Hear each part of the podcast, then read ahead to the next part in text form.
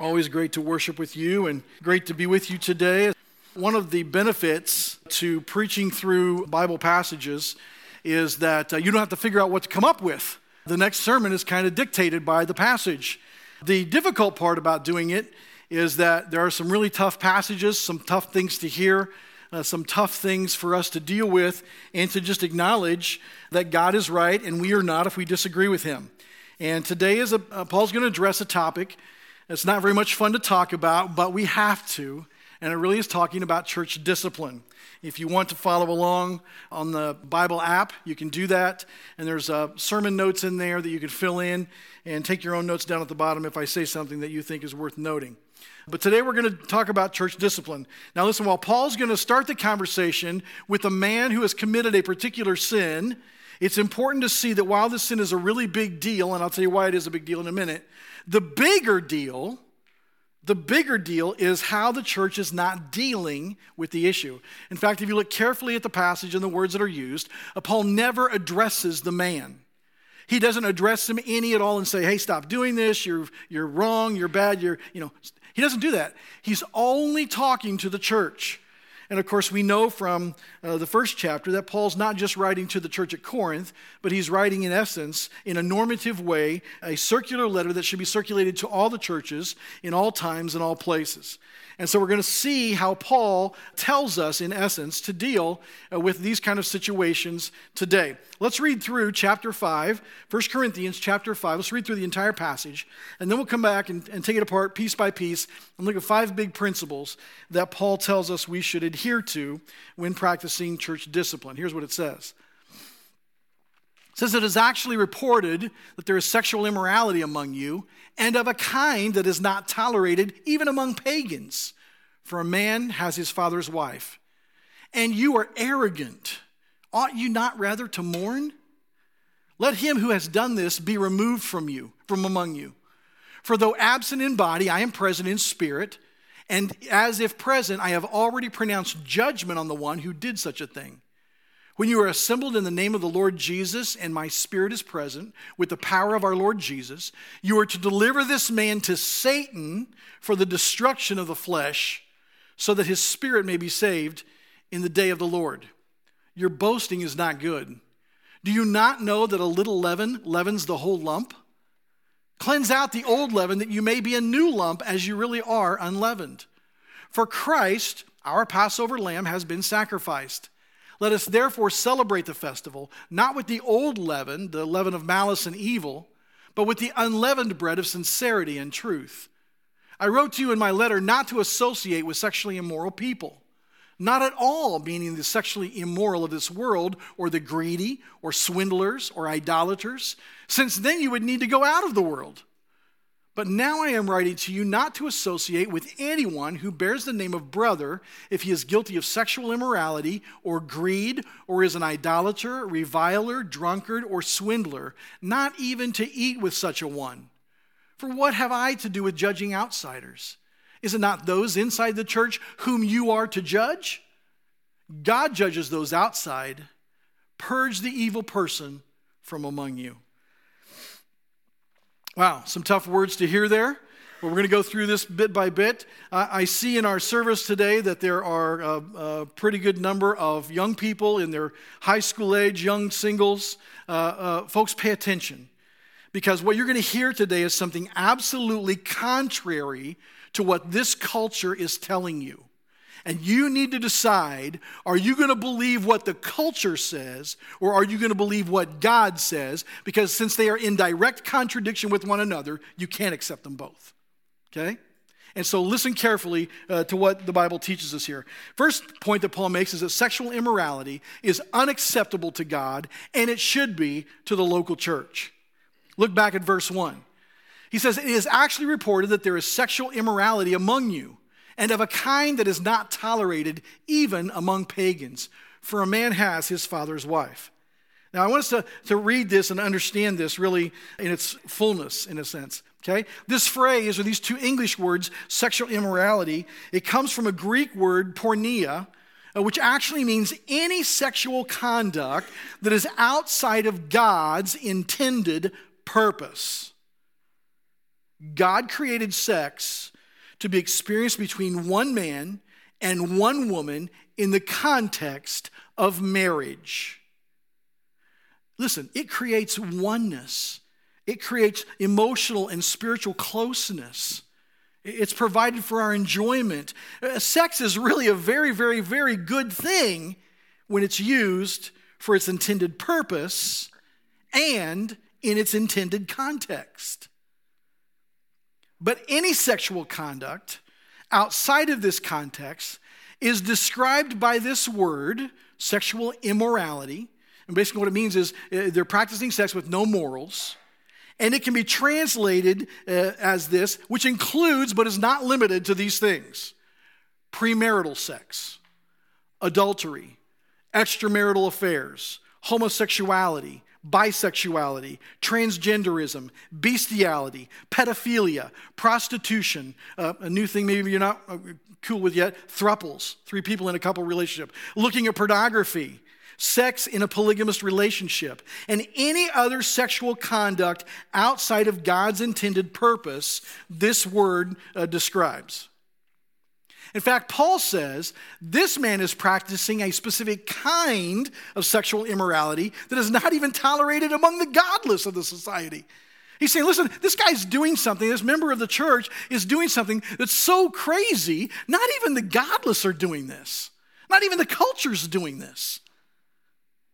And what it is, is he's having an incestuous relationship with his mother, his stepmother. Now, there are some key words to understanding what's going on here, and that's why I've left the uh, uh, verse up. I'll, I'll, if you missed this, the blanks, they'll come up again.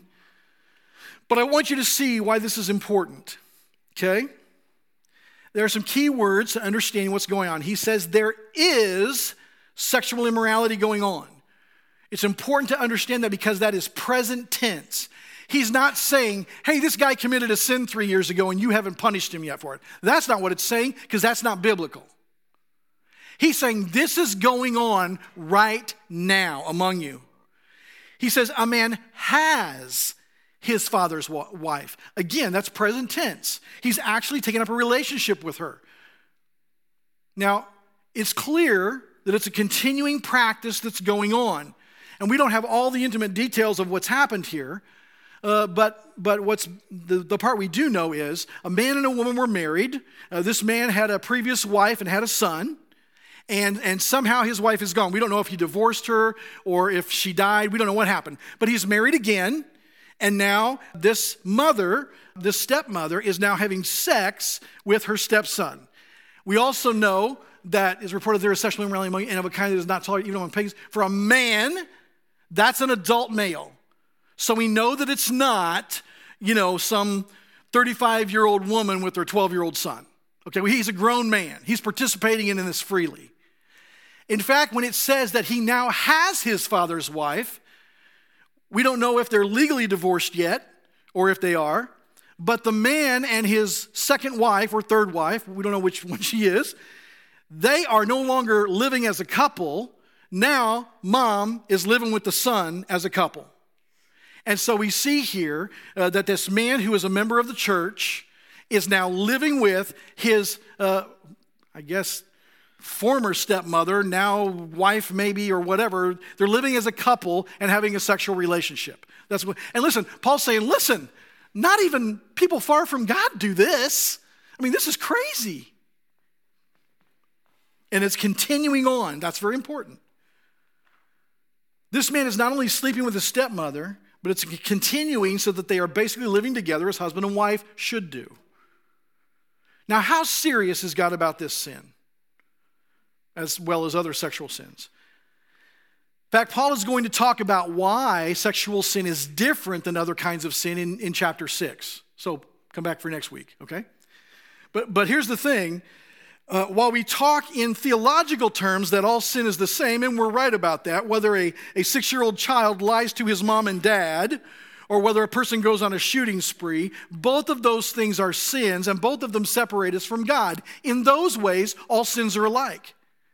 That doesn't mean that all sin's circumstances are the same, that all of the consequences are the same, and it doesn't mean that even the way they affect the person who commits them are the same. And we're going to see that next week. This is a big deal. It's a big deal to God. In fact, it's such a big deal. Let's find out. To find out how God feels about a particular sin, it's really best to do this practice. We look at the Old Testament, we see how God reacted to it, reacted to it the first time it's defined or described. Okay? And that way we get to see at least how God feels about it. Now, we aren't under the Old Testament law, we aren't under the Old Testament punishments, but it's good to see at least uh, God's feeling about certain things. So let's look at Leviticus chapter 18, verses 6 through 9. Here's what it says. None of you shall approach any one of his close relatives to uncover nakedness. And when it says uncover nakedness, what it means by that is getting naked for the purposes of sex. I am the Lord, he says. You shall not uncover the nakedness of your father, which is the nakedness of your mother. She is your mother. You shall not uncover her nakedness. You shall not uncover the nakedness of your father's wife. It is your father's nakedness. You shall not uncover the nakedness of your sister, your father's daughter, or your mother's daughter, whether brought up in the family or in another home. It goes on. We don't have time to read the entire passage. But it goes on to describe this act of uncovering nakedness with a whole bunch of relationships your father, your mother, your stepfather, your stepmother, your sister, your brother, your stepsister, your stepbrother, whether brought up in your home or not, your brother in law, your sister in law, while your brother or sister is alive, by the way, that's different. If a man and a woman are married, the man passes away, the woman is free to marry his brother, which happened a lot in those days. He's no, she's not taking his, his wife or, or yeah, he's not taking the wife away from the man. The man's passed away. That's different. Your uncle, either by blood or marriage, or your aunt, your daughter in law, your son in law, your niece, your nephew, your grandson, or your granddaughter. All of these relationships, folks, are taboo and absolute outward sin for a Christian. And you want to know what the penalty in the Old Testament is for finding somebody in one of these relationships? It's death. Death. That's how big a deal this sin is to God. Now, while it's true that under the New Testament covenant we no longer uh, give the penalty of death, it doesn't mean that God looks at this sin any different than he did back then, and Paul knows it. This is a big deal that a person is living in this situation and is a member of this local church, but it's an even bigger deal that the church is allowing it to continue. That's a big deal. And Paul is frustrated and angry at the church for letting it happen. So let's see what Paul uh, says to do for, about this. He says the local church must respond to known outward sin in the body. Now, what I mean by outward sin is uh, listen, we don't go around judging each other's motives and each other's hearts. I don't go, hey, that guy got a new car. I bet he's becoming really greedy. I'm going to go talk to him and talk to him about his greedy. We don't do that kind of goofy stuff around here, okay? But listen, you post a picture of you at a party getting totally and completely wasted where you can't stand up, somebody's going to talk to you. That's an outward sin. You're making it known. You're showing it outwardly. And that doesn't mean we should all get better at covering, or, covering up our sins, okay? I'm just saying we deal with these things when they become known. But the local church must respond. Look at verses uh, uh, 5, uh, chapter 5, verse 2, the first part of uh, verse 2. He says, And you are arrogant. Ought you not rather to mourn? What Paul's saying is, church, your response to this is absolutely wrong. It's absolutely the opposite of what it should be. It says, You're arrogant for allowing this to happen. You ought to be crying your eyes out. You ought to be brokenhearted for these people. Now, what are they arrogant about? Does it really make any sense to be arrogant about sinning? Well, let's think about that for a minute. Let's think through it. Let's look at our own culture, by the way, and what, what it means to be arrogant about sin in the church. Now, there's a church right down the road, and, and, and if you've been here any time, you know that I believe in all my heart. I preach from this pulpit on a continuous basis. We are in partnership with other Bible believing, gospel preaching, eh, God loving churches. We are in partnership with them. We are on the same team as them. We are about the kingdom, not our little kingdom, okay?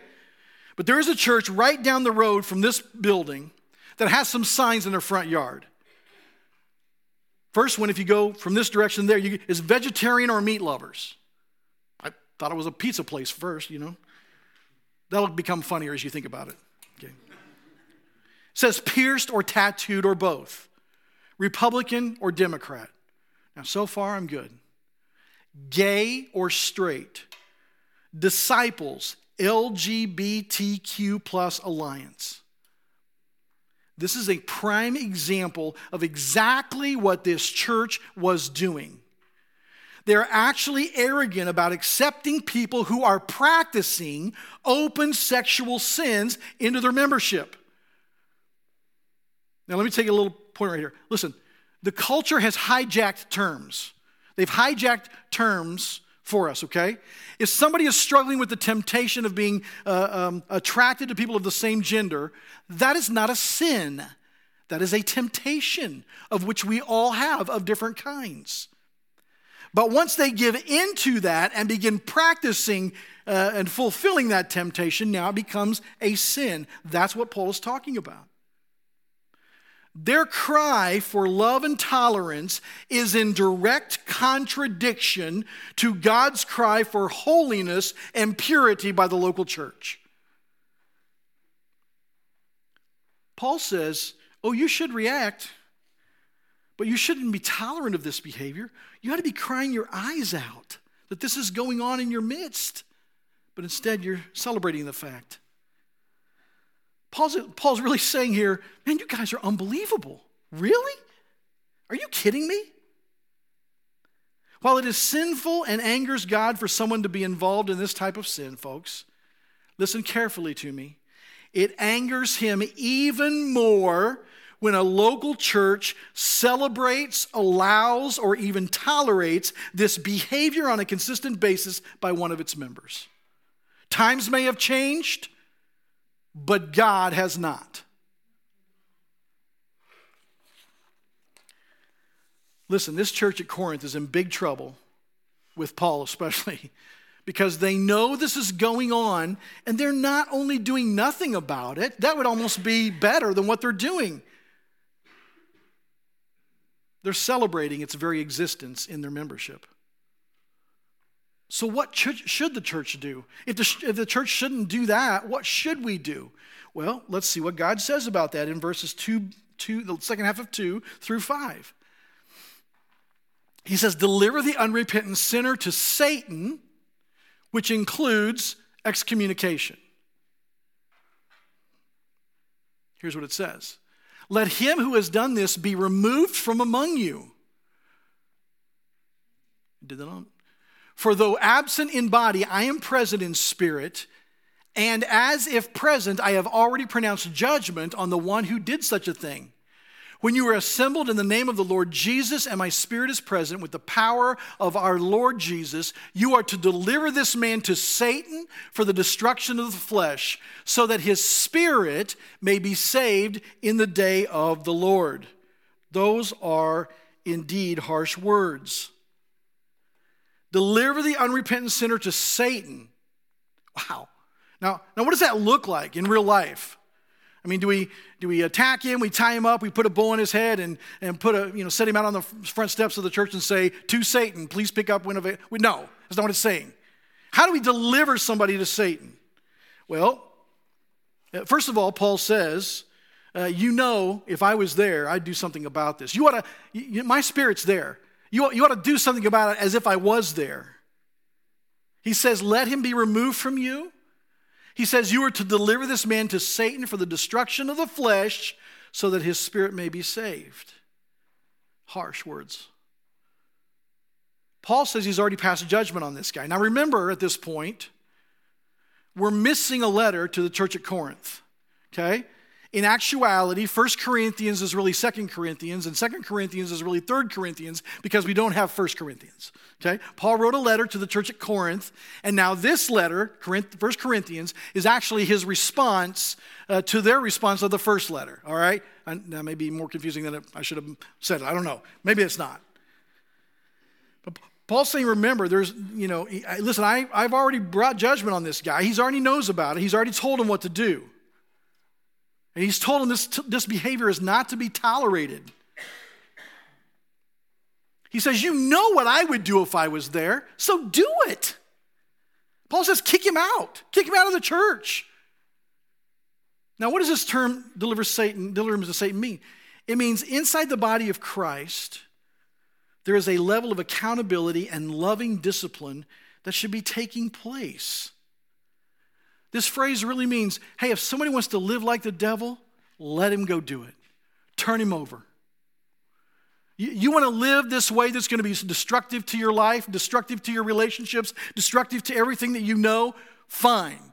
You refuse to repent, you refuse to get it straight, you refuse to stop doing it? Fine. You want to live like that? Go live like that. Go do it over there. You're no longer a part of us.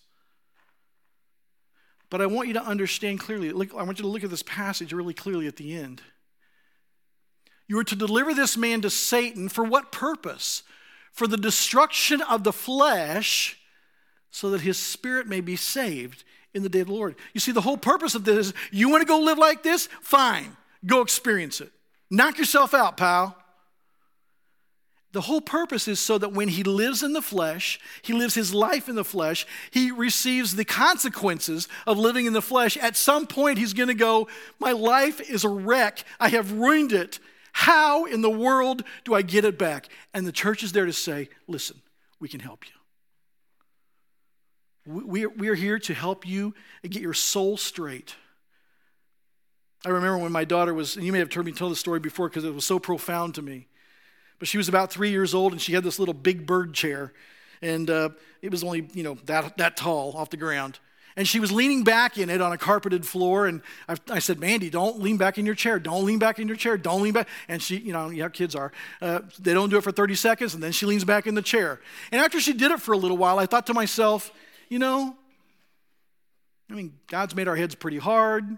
It's a carpeted floor. She's only a foot and a half off of it. Let her do her thing. So I stopped telling her.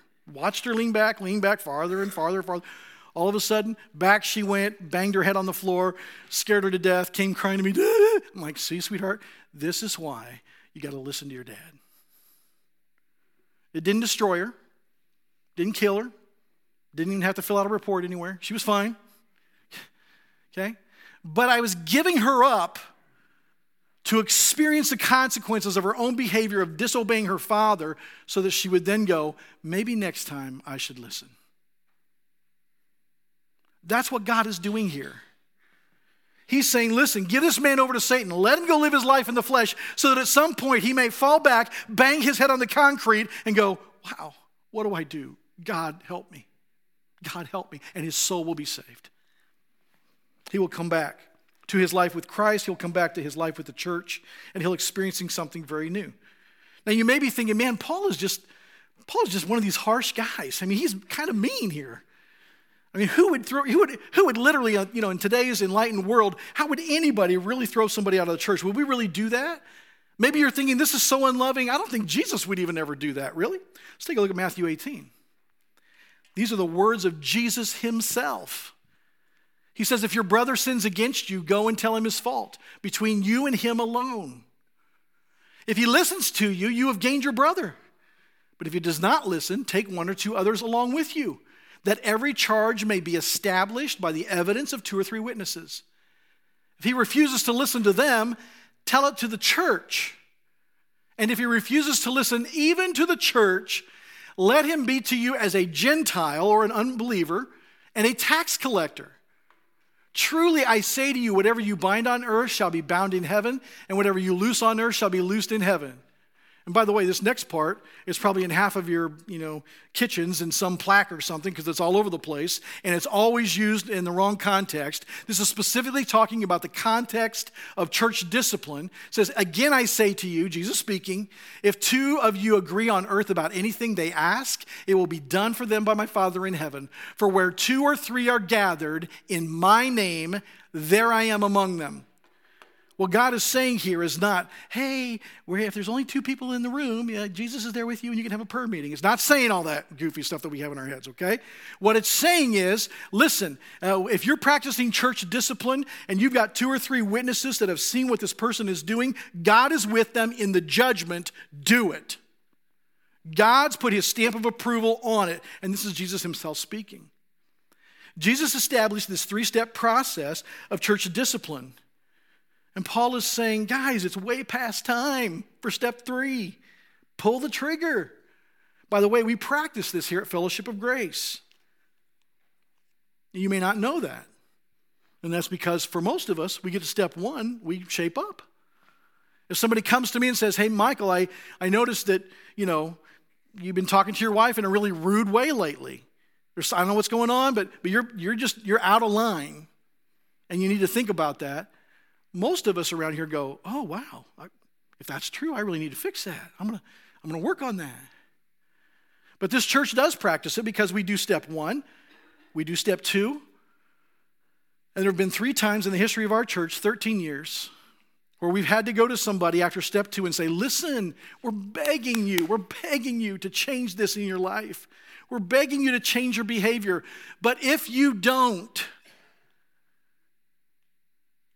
we're going to have a business meeting today at one o'clock, by the way. I know you won't want to miss it. If you don't, you're going to come up at the next business meeting and we're going to vote you out. Now, all three times that we've had to say that to somebody, all three of them have said, Well, fine, I quit. I'm done. I'm out of the church. I'll let you know that we no longer allow that to happen.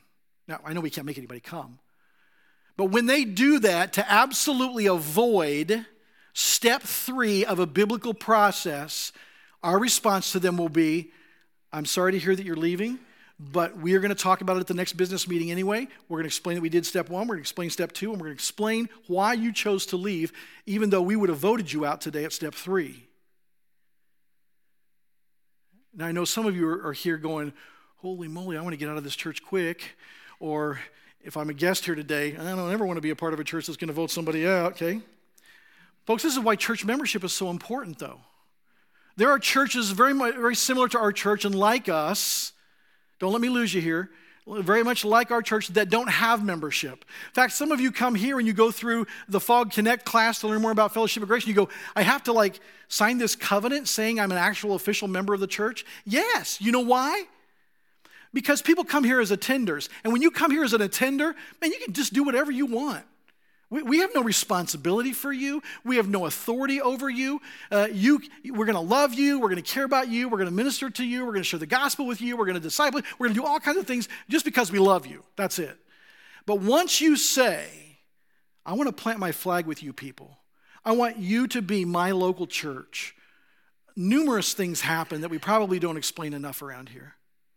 One is you immediately have responsibility to do all the one another's for each other. You immediately have a responsibility to love one another, to encourage one another, uh, to forgive one another, all those things. And we'll hold you accountable to doing it. But the church has a number of responsibilities now for you to do the one another's for you, to encourage you, to love you, to help you. We have no responsibility to people who are outside the membership of this church. Now, we still love them, but we don't have responsibility to them. But the other thing that happens is you also say, I'm going to place my, myself under the authority of the umbrella of this church. I'm going to place myself under the authority of Fellowship of Grace. I'm giving them the green light that when they see me doing something destructive to my life, in loving care for me, they will come to me. And they'll say, Hey, man, listen, I love you, but I see what you're posting on Facebook. I see how it's going to be destructive to your life, and I want to help you. I want to, I want to encourage you to turn away from it. And I want to do everything I can to help you. Will you please let me do that? And the, the, the point is not to just be mean to people and judge each other. The point is always for us to grow and to love one another. That's why church membership is important because we know who we're responsible to and who we aren't. By the way, not only the leaders are responsible for practicing church discipline, but if you look in all of these verses, it never says go to the elders and have them go to go with you. It's everybody's responsibility. We're, it's our responsibility to look after each other, folks. Listen, if I'm going off the rails, if you see me doing something that's, that's obvious, uh, uh, outward sin, you have a responsibility to me to love me enough to come to me and before I destroy my life, say, Michael, I see what's happening, And I want to invite you to come back. Repent from it, stop it before you destroy your life. We owe that to each other. We owe that to each other.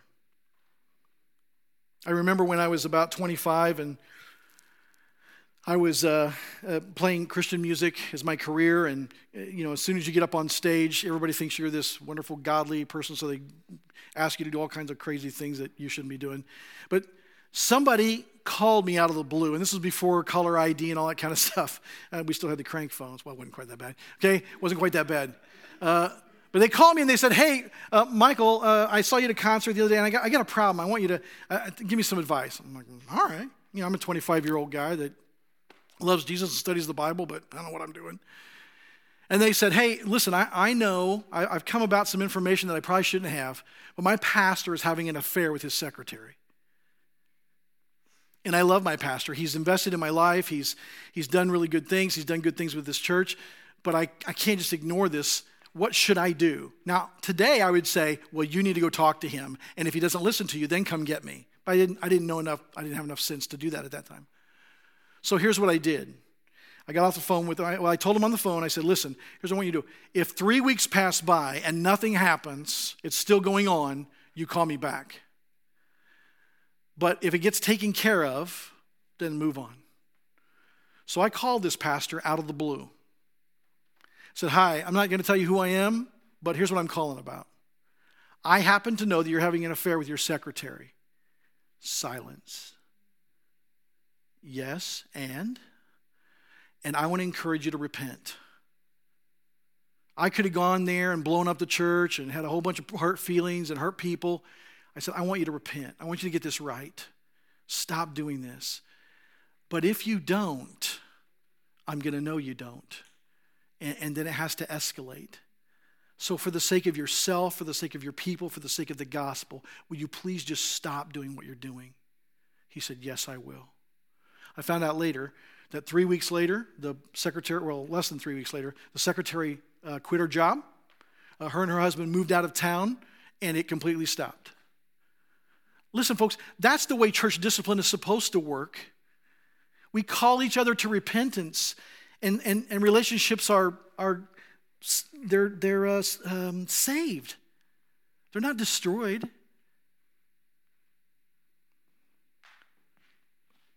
Why is this so important? Why is it important to do this stuff? Well, Paul tells us why. He says acceptance of sinful behavior is a cancer to the body of Christ. Look at verses 6 through 8.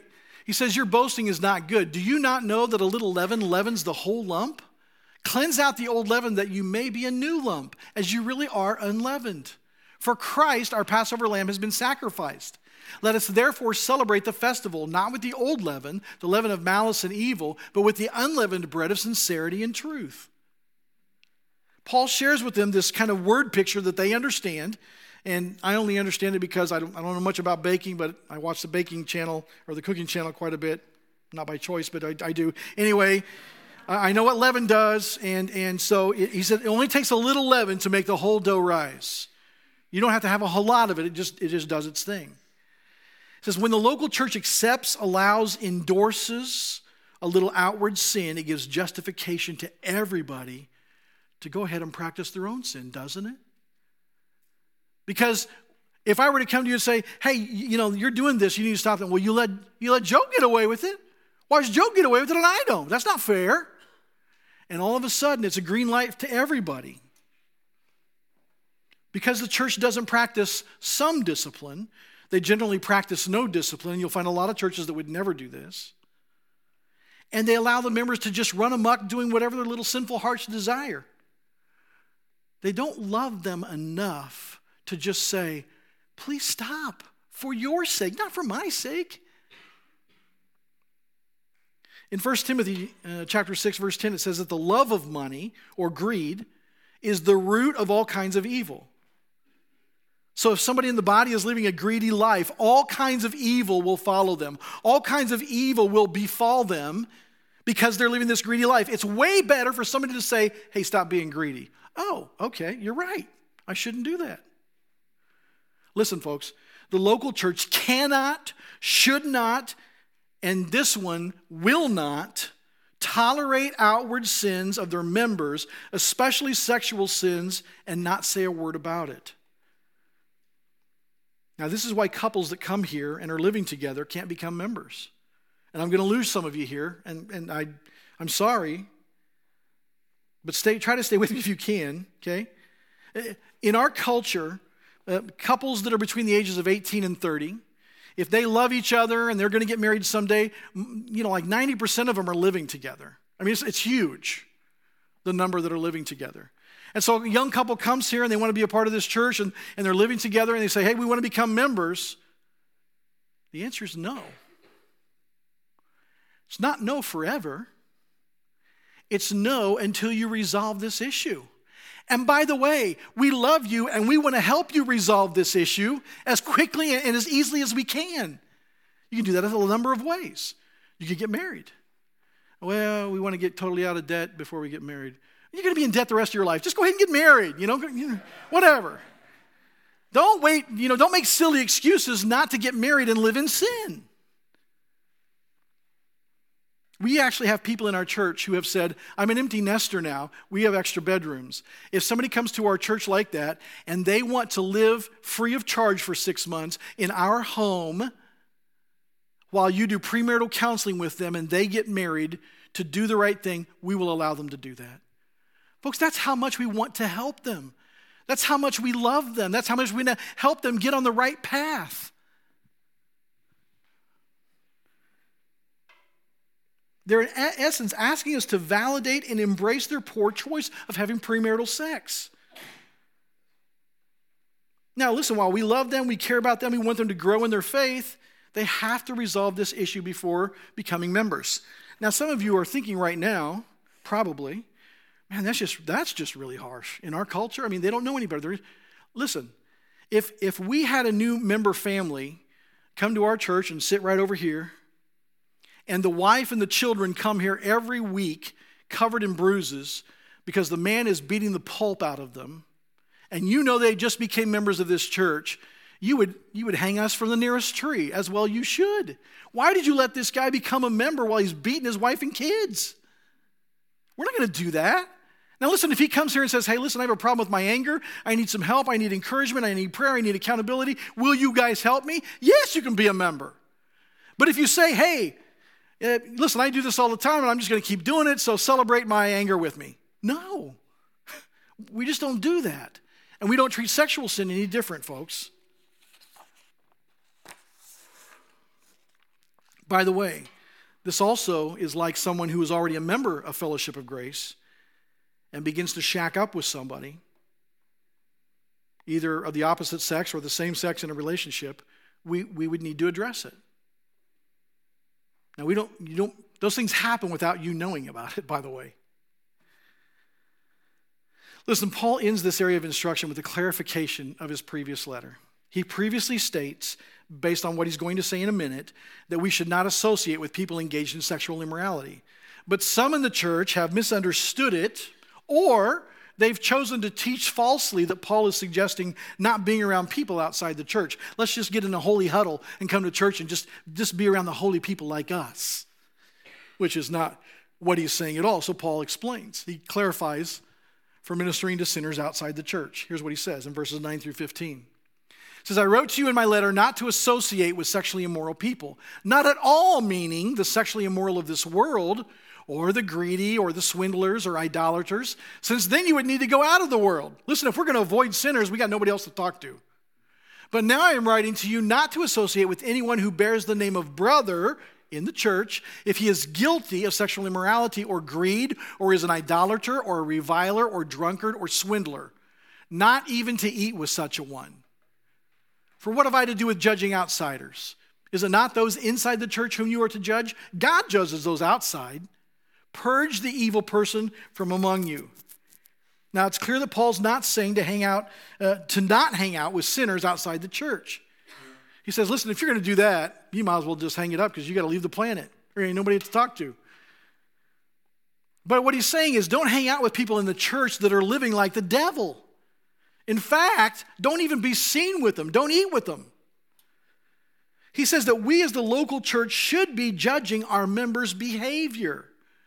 God will judge those, the, the world outside, that aren't committed to Him. He'll take care of that. What Paul's really saying is, look, guys, you got enough, you got enough issues to deal with amongst yourselves. Don't worry about them. I'll take care of them. You got enough problems here to deal with. Folks, practicing church discipline in a loving, biblical way with repentance and reconciliation always being the goal is the right thing for a local church to do.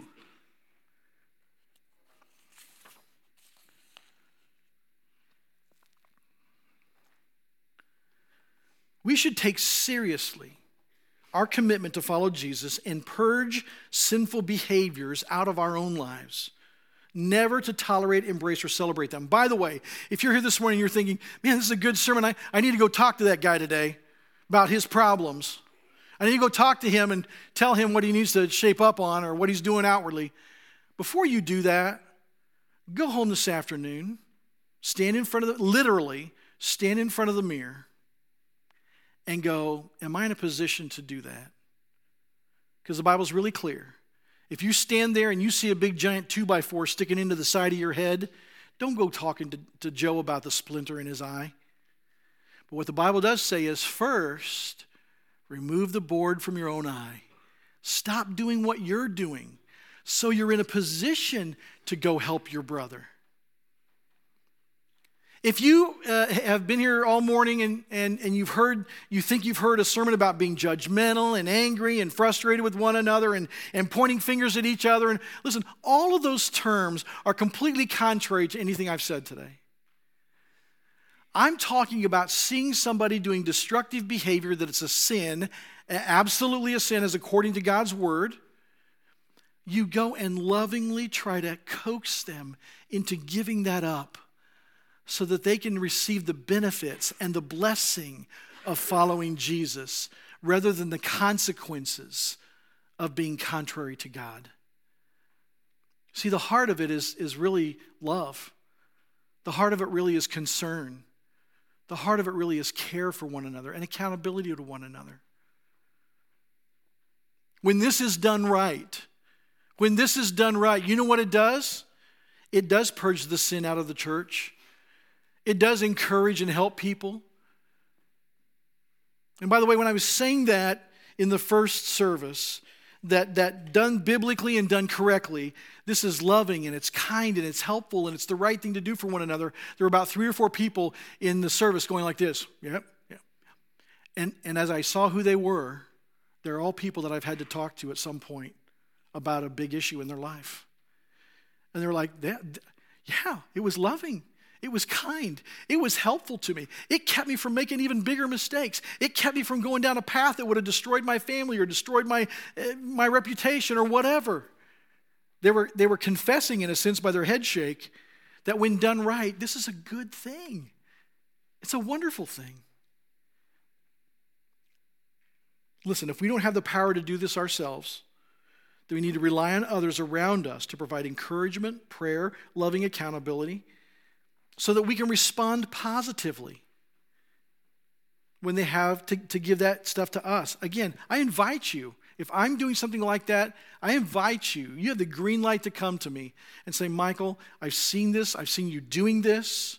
It's not a one time thing. By the way, when you look at these words, like drunkard right there, that's not somebody who goes out one night and they, let's say they go out one night and they were at their class reunion and they drank too much and they drove home and they got a DUI and, uh, you know, the whole church doesn't wind up at their front yard going, you can't be in our church. There's nothing goofy like that, okay? This is something where that's describing their life. It's not somebody who got drunk once. It's somebody who is a drunkard. That word describes their life. So if there is a sin that is so prevalent in someone's life that you would describe them that way, that's what we need to talk about these things. But I don't want you to leave today going, man, that was about the biggest downer sermon I've ever been to. I don't know I'm ever coming back to that church. I don't want you to think that this is a downer sermon. This is a sermon about being responsible, mature Christians enough to love one another, to help each other, and not pussyfoot around each other and say, I don't want to hurt anybody's feelings, so I don't want to tell them that they're about to jump off a cliff. Hurt their feelings. If I'm about to jump off a cliff, listen, if you see me and I'm doing some sin and I got my foot out here like this, the most loving thing to do is to grab me by the shirt and pull me back. And the most unloving thing to do is to say, Well, I don't want to hurt his feelings, so I'm just going to watch him jump off the cliff. Folks, that's the most unloving thing we can do for one another. When done right, this is an encouragement to the church and it's an encouragement to the lost community. When done wrong, this can be devastating. Paul's saying, don't put up with this behavior in the church. Do something about it, but do it right. Do it in the right way. Let's pray. Father, we thank you for your word that guides us and instructs us, that helps us to understand not only what to do, but how to do it. Father, forgive me for the sins that I have committed that are sometimes so outward that others have had to tell me, Michael, watch out for yourself. But God, I thank you for their love and for their concern that was enough to help me before I jumped off the cliff.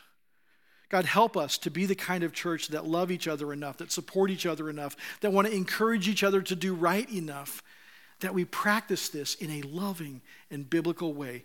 Help us never, never become the kind of church who believe that we're being loving and tolerant when we are being unholy and unrighteous in your sight. God, help us to always balance that and to be the kind of church that brings honor and glory and attention to you and makes you famous in the world. In Jesus' name we pray. Amen.